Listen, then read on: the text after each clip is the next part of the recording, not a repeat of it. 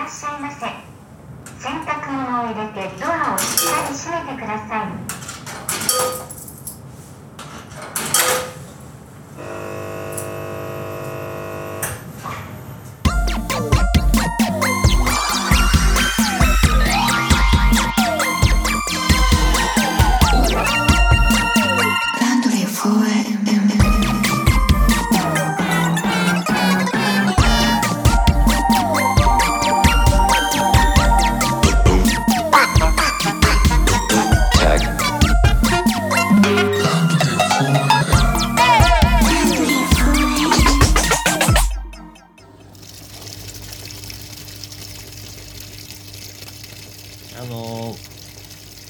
例えば占いとかはいなんかそういうのでも使えちゃうようなはい。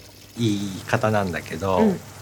あなたって疑い深いけど、うん。人を信じたらとことん信じちゃうタイプですよねっていうんうんこのワードって多分はい100人いたら100人に言って全員自分のことだと思う。ワワードなんですよ。うんですね、でこの前ちょっとそれをパッと思いついて、うんってことはうん。みんなの中でうん。疑うとか信じるっていうワードってかなり流度の荒いうん。ワードなんだろうなと思う、うん。だから万人が今のワードを聞いた時うん。に自分のことだって思っちゃうっていん。ん。ん。うん。かなと思ってて。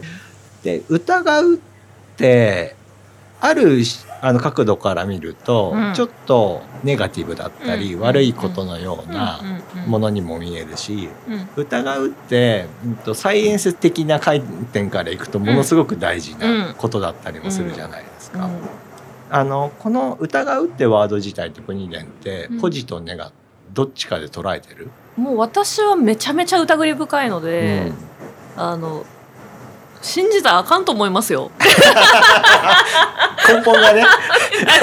そうそうそうそうもう。そもそもがスタートが疑うから。スタートがもうはいはいはいこんなの信じたらいかんすよって思うタイプなんですけど、なんかすごくやっぱそのね最近のなんかニュースとかでもすごくやっぱその人がなぜこんなものを信じるのか、すごく興味があって、うん。私すごいもう家でずっとカルトのドキュメンタリー見てるんですけど、あのネットフリックスとかで。うん。でやっぱりねあのね信じるっていう行いってすんごい雑なんですよ。はい。で疑うってすごく丁寧なプロセスが必要じゃないですか。はい。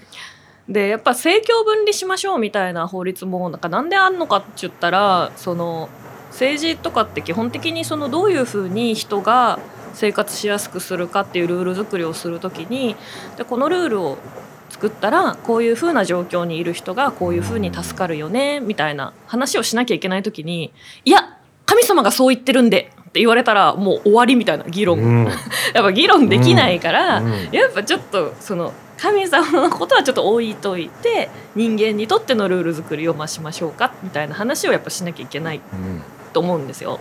だからその政教分離っていうのは原則としてすごくあの守らなきゃいけないものだと思うんですけど、でやっぱそのそのカルトとかセクトみたいなものにを辛抱してしまってやっぱりその自分自身の尊厳がどんどん削り取られていってるみたいな状況の人たちとかってやっぱりすごくいわゆる盲信ってやつだと思うんですけど、やっぱ盲信してしまうっていうのがえらい状況だなと思って、でも彼らはそうしないと生きていけないようなうん。状態だったりするうんことなんですよね。うん。だから私はもうもう100%疑う方がいいと思いますね。うんなんももうあかんっすよ。あかんっす信じたら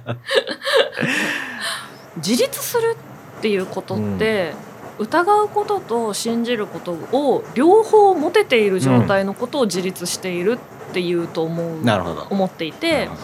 でその信じあなたを信じますよっていう時の信じるっていう意味がそのあなたのやってることが全て正しいって言ってるんじゃなくてあなたがミスっても私は大丈夫ですよっていう意味に、うんうんというふうになんか私は捉えるんですけど、うん。やっぱそういう状態信じるという状態を作れるということは、うんある程度疑ってリスクも承知の上で、うん。あの信じなければいけないし、で信じているものが違ったとしても死なないみたいなのが、うん。すごく大事っていうか。だから今の国伝の言い方だと、うん。やっぱりその信じるっていうものが履行されなかった時に裏切られたっていうふうに捉えなくて済うむん。仕組みになってるじゃないですか。でもさっきのその、えー、とカルトのお話みたいなのだとその信じてるものっていうものが叶わなかった時はと裏切られたっていうような、もうなんか終わりになってしまう、ねだからそれってうん。ある意味盲信っていうのはうん見ない、見ない信じるうんをしないと成立しないことになってて。でもなんかさっき言った「流度の荒い信じる」っていうワードだとどっか盲信的なというかもう無条件、うんうん、親子だからさみたいな、無条件でもうあなたを信じるわみたいな、うん。なんかそのぐらい確約されてるようなワードにも捉えちゃうけど、今僕らが話してるような疑うとか信じるって、うん。ある意味疑いながら信じてる、うん。条件としては信じていることによって全部の権利を渡してるんだけれども、ある意味疑ってはいるからそれがこっちに思った通りいかなかったとしてもまあそうだよねっていう、うん。うん。うん。うん。だから優しくしてあげられるし、うん。手を差し伸べられるしとかっていうことなのかな。と。そうなんですよねなんか私はもう本当にあのカルトうんがそういう意味で好きなの研究対象として非常に興味深いのでその疑うっていうワードは全くネガティブじゃないんですけど、うん信じるってワードはめっちゃ怖いっすよね。そうなんだよね。怖いっす怖いっす。いやだか怖いらですよ自分が言われたら嫌な方って信じるの方なんプニデンさん信じてますか？いやそうそうそう。怖い怖い。絶対信じないプでニデンさんのこと疑ってますよの方が。そうそうそうね安心できるっていう。おうおうええやんええやんええやんええやんってなりますね。いやそうなんですよ。怖いっすよ、うん。信じるって。うんもう毎日なんか私が見るもうものといえばそういうなんかやばいカルトのドキュメンタリーとか あとは飛行機が落ちるドキュメンタリーじゃないですか。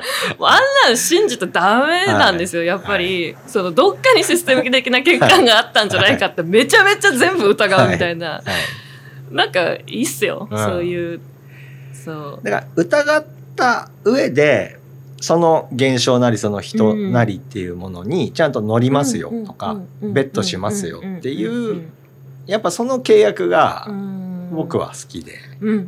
でその伝え方は別にすごくあのなんかエモーショナルでもいいし、うん。契約書みたいなものでもうん。何でもいいんだけども、うん。少なくともこっちの、うん、と納得の仕方としては、疑ってみた上で、うん。あ納得いくなって思ったから握手しましょう、うんみたいなもので本来あった方がメンタル的にクリーンっていうか、そうなんですよね。結局その生き延びるためのことをいつも考えちゃうんですけど、うん。なんか信じるよりも疑った方がなんか生存率上がりそうみたいな 飛行機落ちる確率減りそうみたいな、うんなんかもので、信じるって超怖い。うん。本当に怖い。でもさちょっとさっきのあの話ですだけど、うん。J p o p 歌詞的な世界観でいく、とうんうん、信じ無条件に信じるみたいなものがなんとなく美しいというか、はいはいみたいな部分もあったりするでしょ、えーとか言って。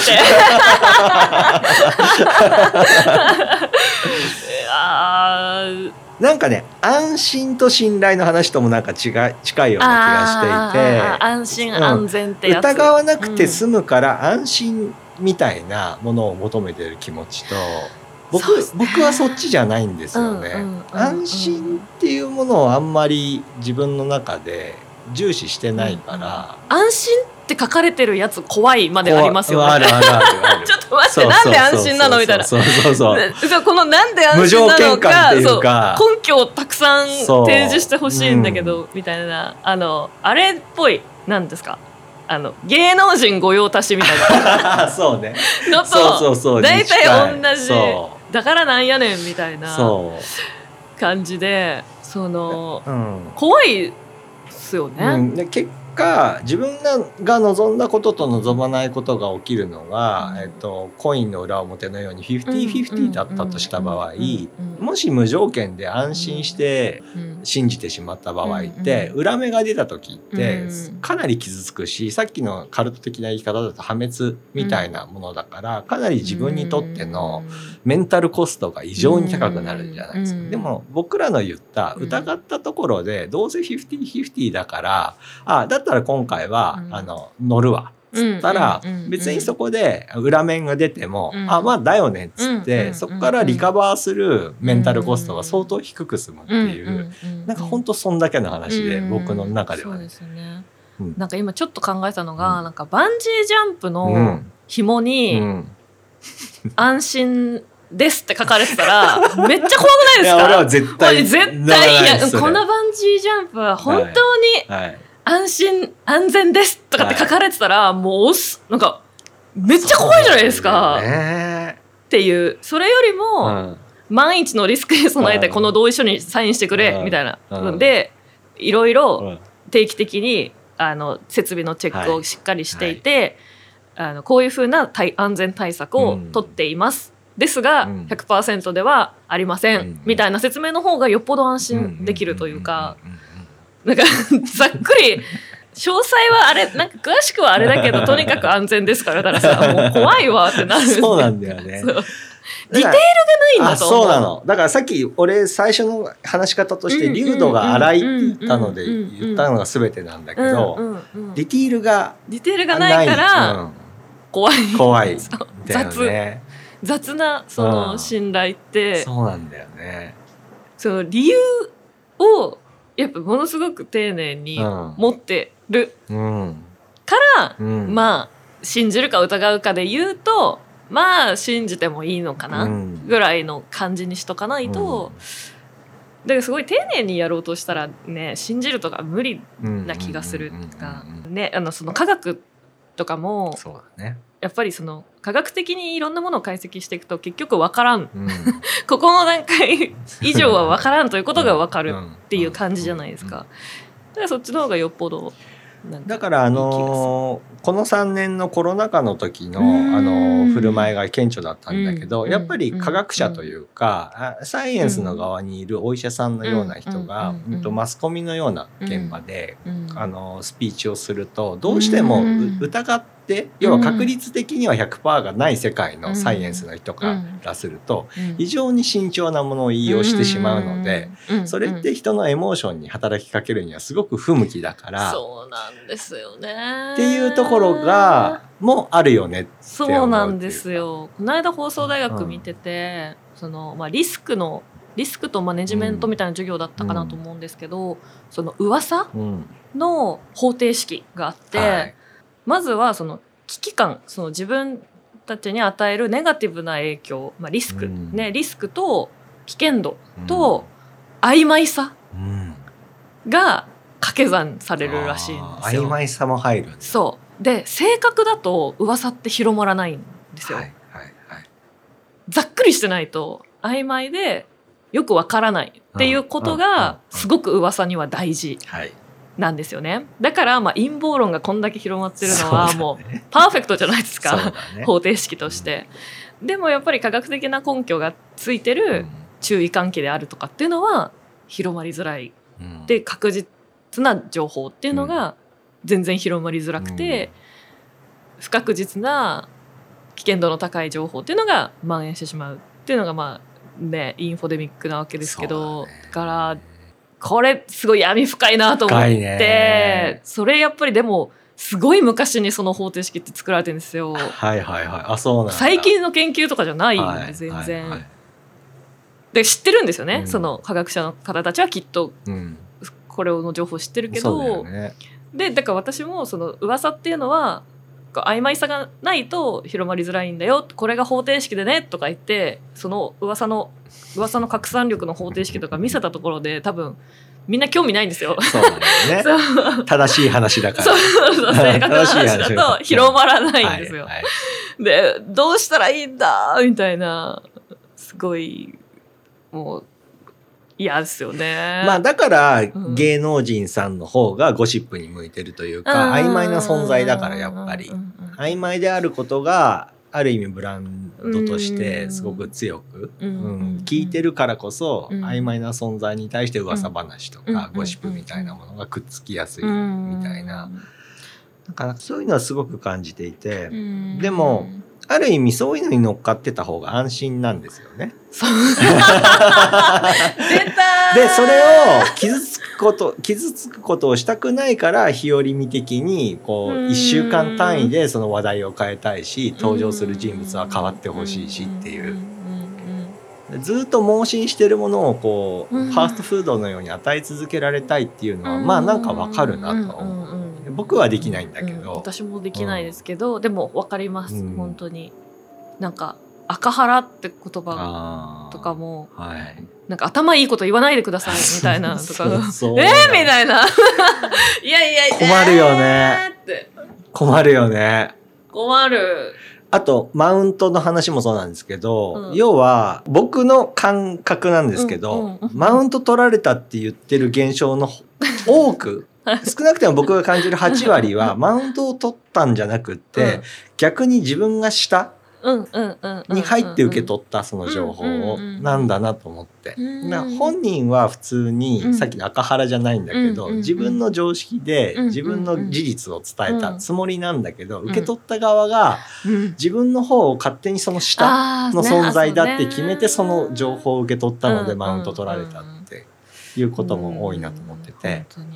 でそれってあの心の話だったりその、まあ、メンタルの話だったりするので、うん。いいとか悪いとかの話じゃないんだけども、ただコミュニケーションをとって一緒に行動を取らなければいけない人なんだとした場合は、うん。アカデミックなたあうん。の正確な情報とかって伝わった方がいいし、うん。それを元に行動した方がいいから、うん。ってなるとコミュニケーションの仕方はまあ難しくはなってるよなと思っ難していですよね。その今いろんな問題とかがある時に SNS とかでこうあのやっぱすごく意見を表明したりとか、はい。あとはその科学的な、うん。その本当に根拠に基づいて発信をしたりしてる人のなんかスレッドに「長っ!」って書かれたりとかして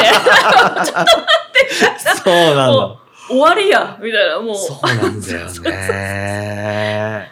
やっぱその読めないし聞けないっていう人はやっぱいるいらっしゃるとは思うんですよ。うん別にそれは自体はいいと思うんですけど、なんかそういう人たちをまあ利用して変なことしようとする人がやっぱはい。たくさんいるのうがん。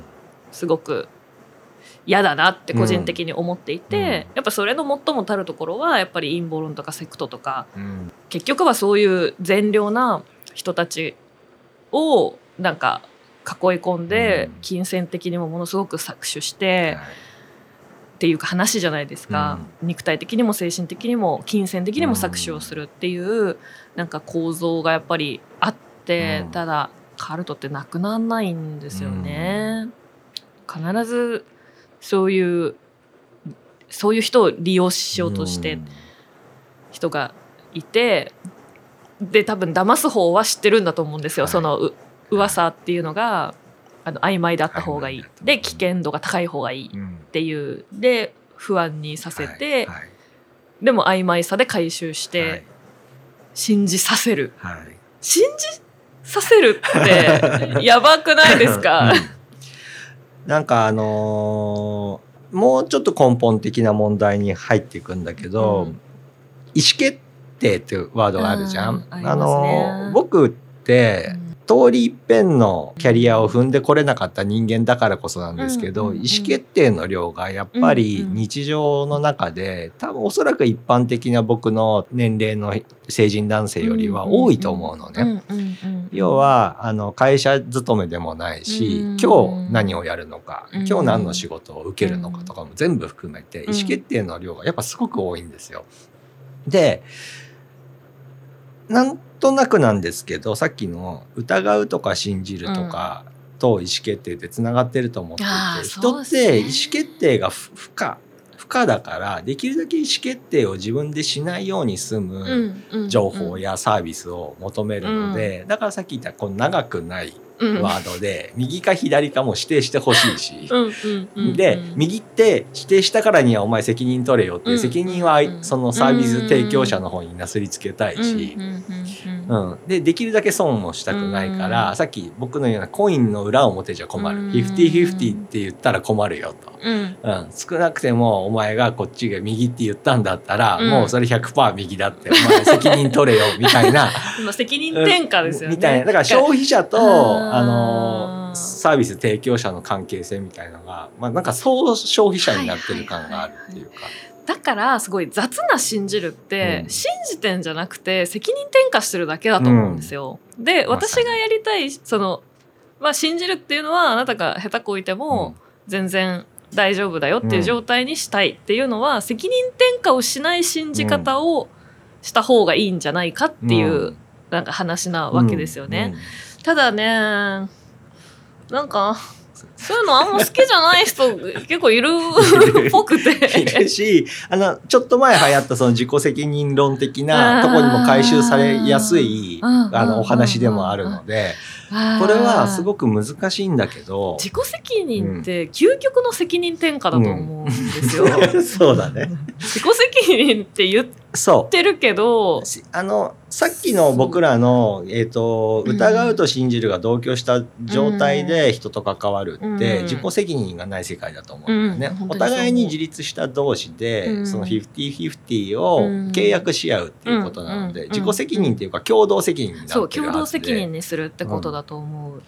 でも今の話をちょっと途中だけ切り取って聞くと、うん。おそらく自己責任の話を僕らがしてるようにも聞こえる、なるほどね。あのパーツはあると思うんだうんよね。意思決定をを自分ですることを放棄してる消費者みたいな言い方をする。と、じ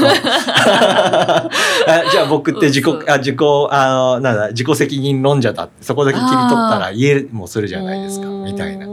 なるほどね、うん。なんか全然私はそう思わないけどねうんそうそうですね。自己責任うん。とかないっす、やっぱり必要なのはすごい社会的なうん。正義だったりとか、そのやっぱわ我々はなんか一応群れで生活しているので、うん。やっぱいろんな人がいるのが前提で、うん。なんかその考えるのがやっぱりすごく負担になってしまうっていう人たちのだでも、えっと、損をしないような社会を作らなきゃいけなくて、うん。みたいな。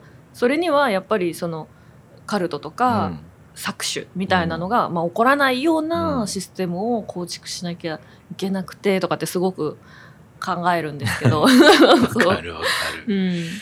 ある意味緩やかな意味消費者と,、うん。えー、と資本主義の関係うん性から言うと、緩やかなカルトとも言えるっていうか、うん。今の現状、うん、本当にそう思います。なんかだからうん。人の話じゃないんだよね、うん。今言ったカルトの話って。当になんかシステムの話だし、うん。なんかねでも難しいから、うん。状況的に今うん。やっぱりその噂の走る速度みたいなのがやっぱり 出せない。すごくですよ。うん。だから結局私は本当にお金を稼ぐのめっちゃにうん。下手くそ、一個一個 手手作りで一個一個作ってもうち,、はちっちゃく売るみたいなことしか結局やっぱできないんだなって思って、うん。それはやっぱりその自分の中でのやっぱりその倫理というかうん。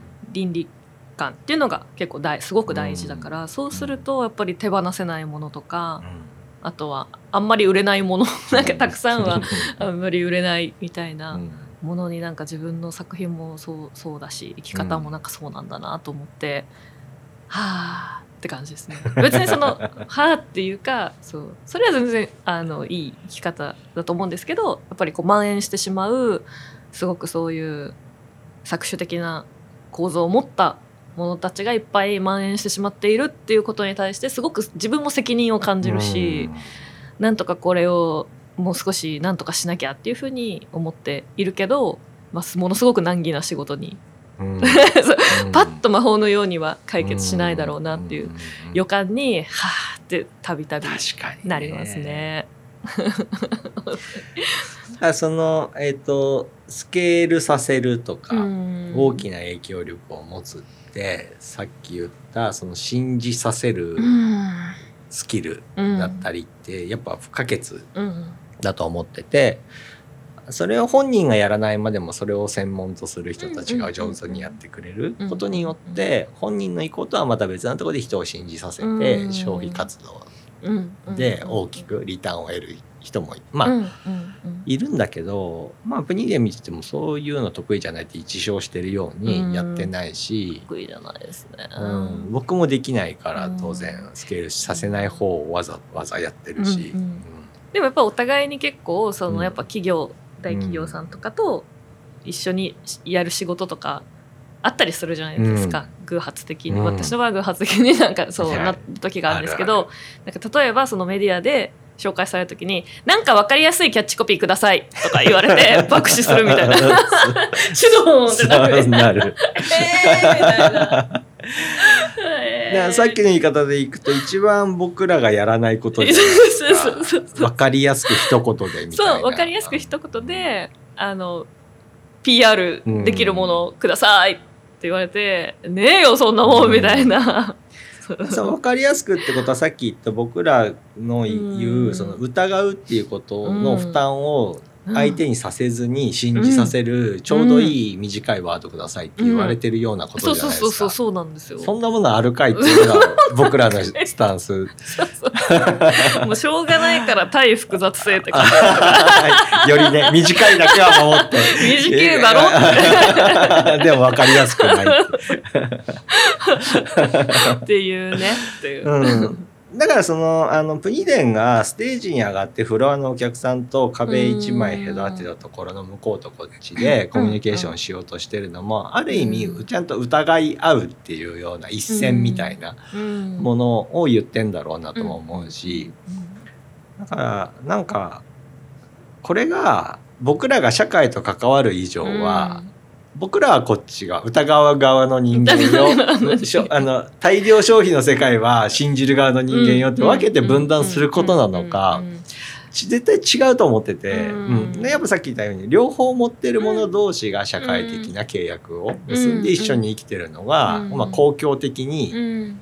いい世界だと僕は思う。ん私も思います。やっぱ分けられてるのってすごく良くなくて、ある種のやっぱりそのマーブルみたいになってた方が、まあうまくいくことが多いんじゃないかな？みたいな。それも別に全部じゃないけど、ね。みたいな。でもなんかあのまあ信じることがを安心したくてやる人だとしてもその人がもし傷つきたくない損したくないっていうことを優先した結果そっちを求めてるんだったらなおさらうん。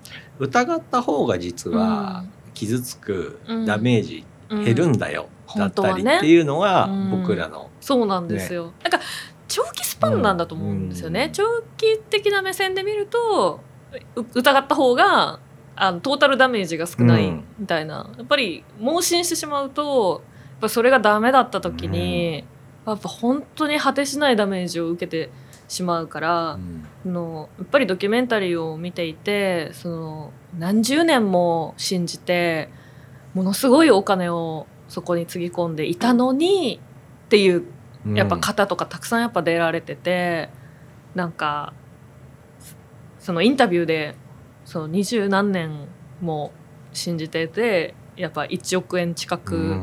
やっぱその自分の人生をかけてやってきたことがやっぱそのまがいものだったって気づいた時うん。どうでしたかってやっぱ聞かれた時にそのドキュメンタリーに出て話そうってこの出来事を話そうって決断した人ですらやっぱすごく言葉をが出てこないっあてなっちゃっててそれまでは結構あこうだったんですよ。ああだったんですよ。っていうことを話してた人もやっぱフラッシュバック強烈なフラッシュバックしちゃうんだと思うんですけどってなっててやっぱこういうことなんだよなっーてすごくもう本当に気の毒だしうん。だからなんかある意味疑問を持つ疑うってことは、うん。と自分がハンドルを握ってるっっていう権利だと思ってて、疑うってハンドルを細かくこう方向を自分で ちょっとずつ調整することで、うん。疑うことをしないってことは、うん。ハンドルから手放してアクセルだけ踏んでる状態ってう。いう。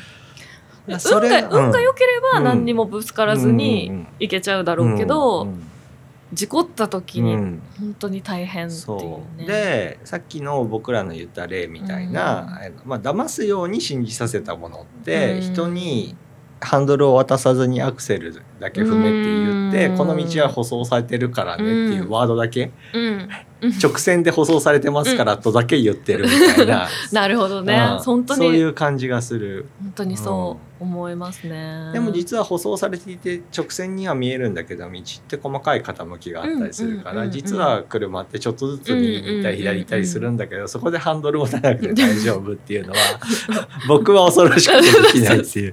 自動運転とか かも。うそうなんだよね。ね。うん、どこまで信じるうかん。じゃないですか。うん。でやっぱある程度のリスクははい。絶対あるはずで、はい。なんかその自動運転っていう新しい技術ができましたみたいな時にやっぱ手放しで喜べない自分がいるみたいな、すごく興味深いはい。システムだし、うわなんか夢に描いた SF の世界みたいだなって思うけど、ちょ一瞬いいっすかみたいな。一瞬。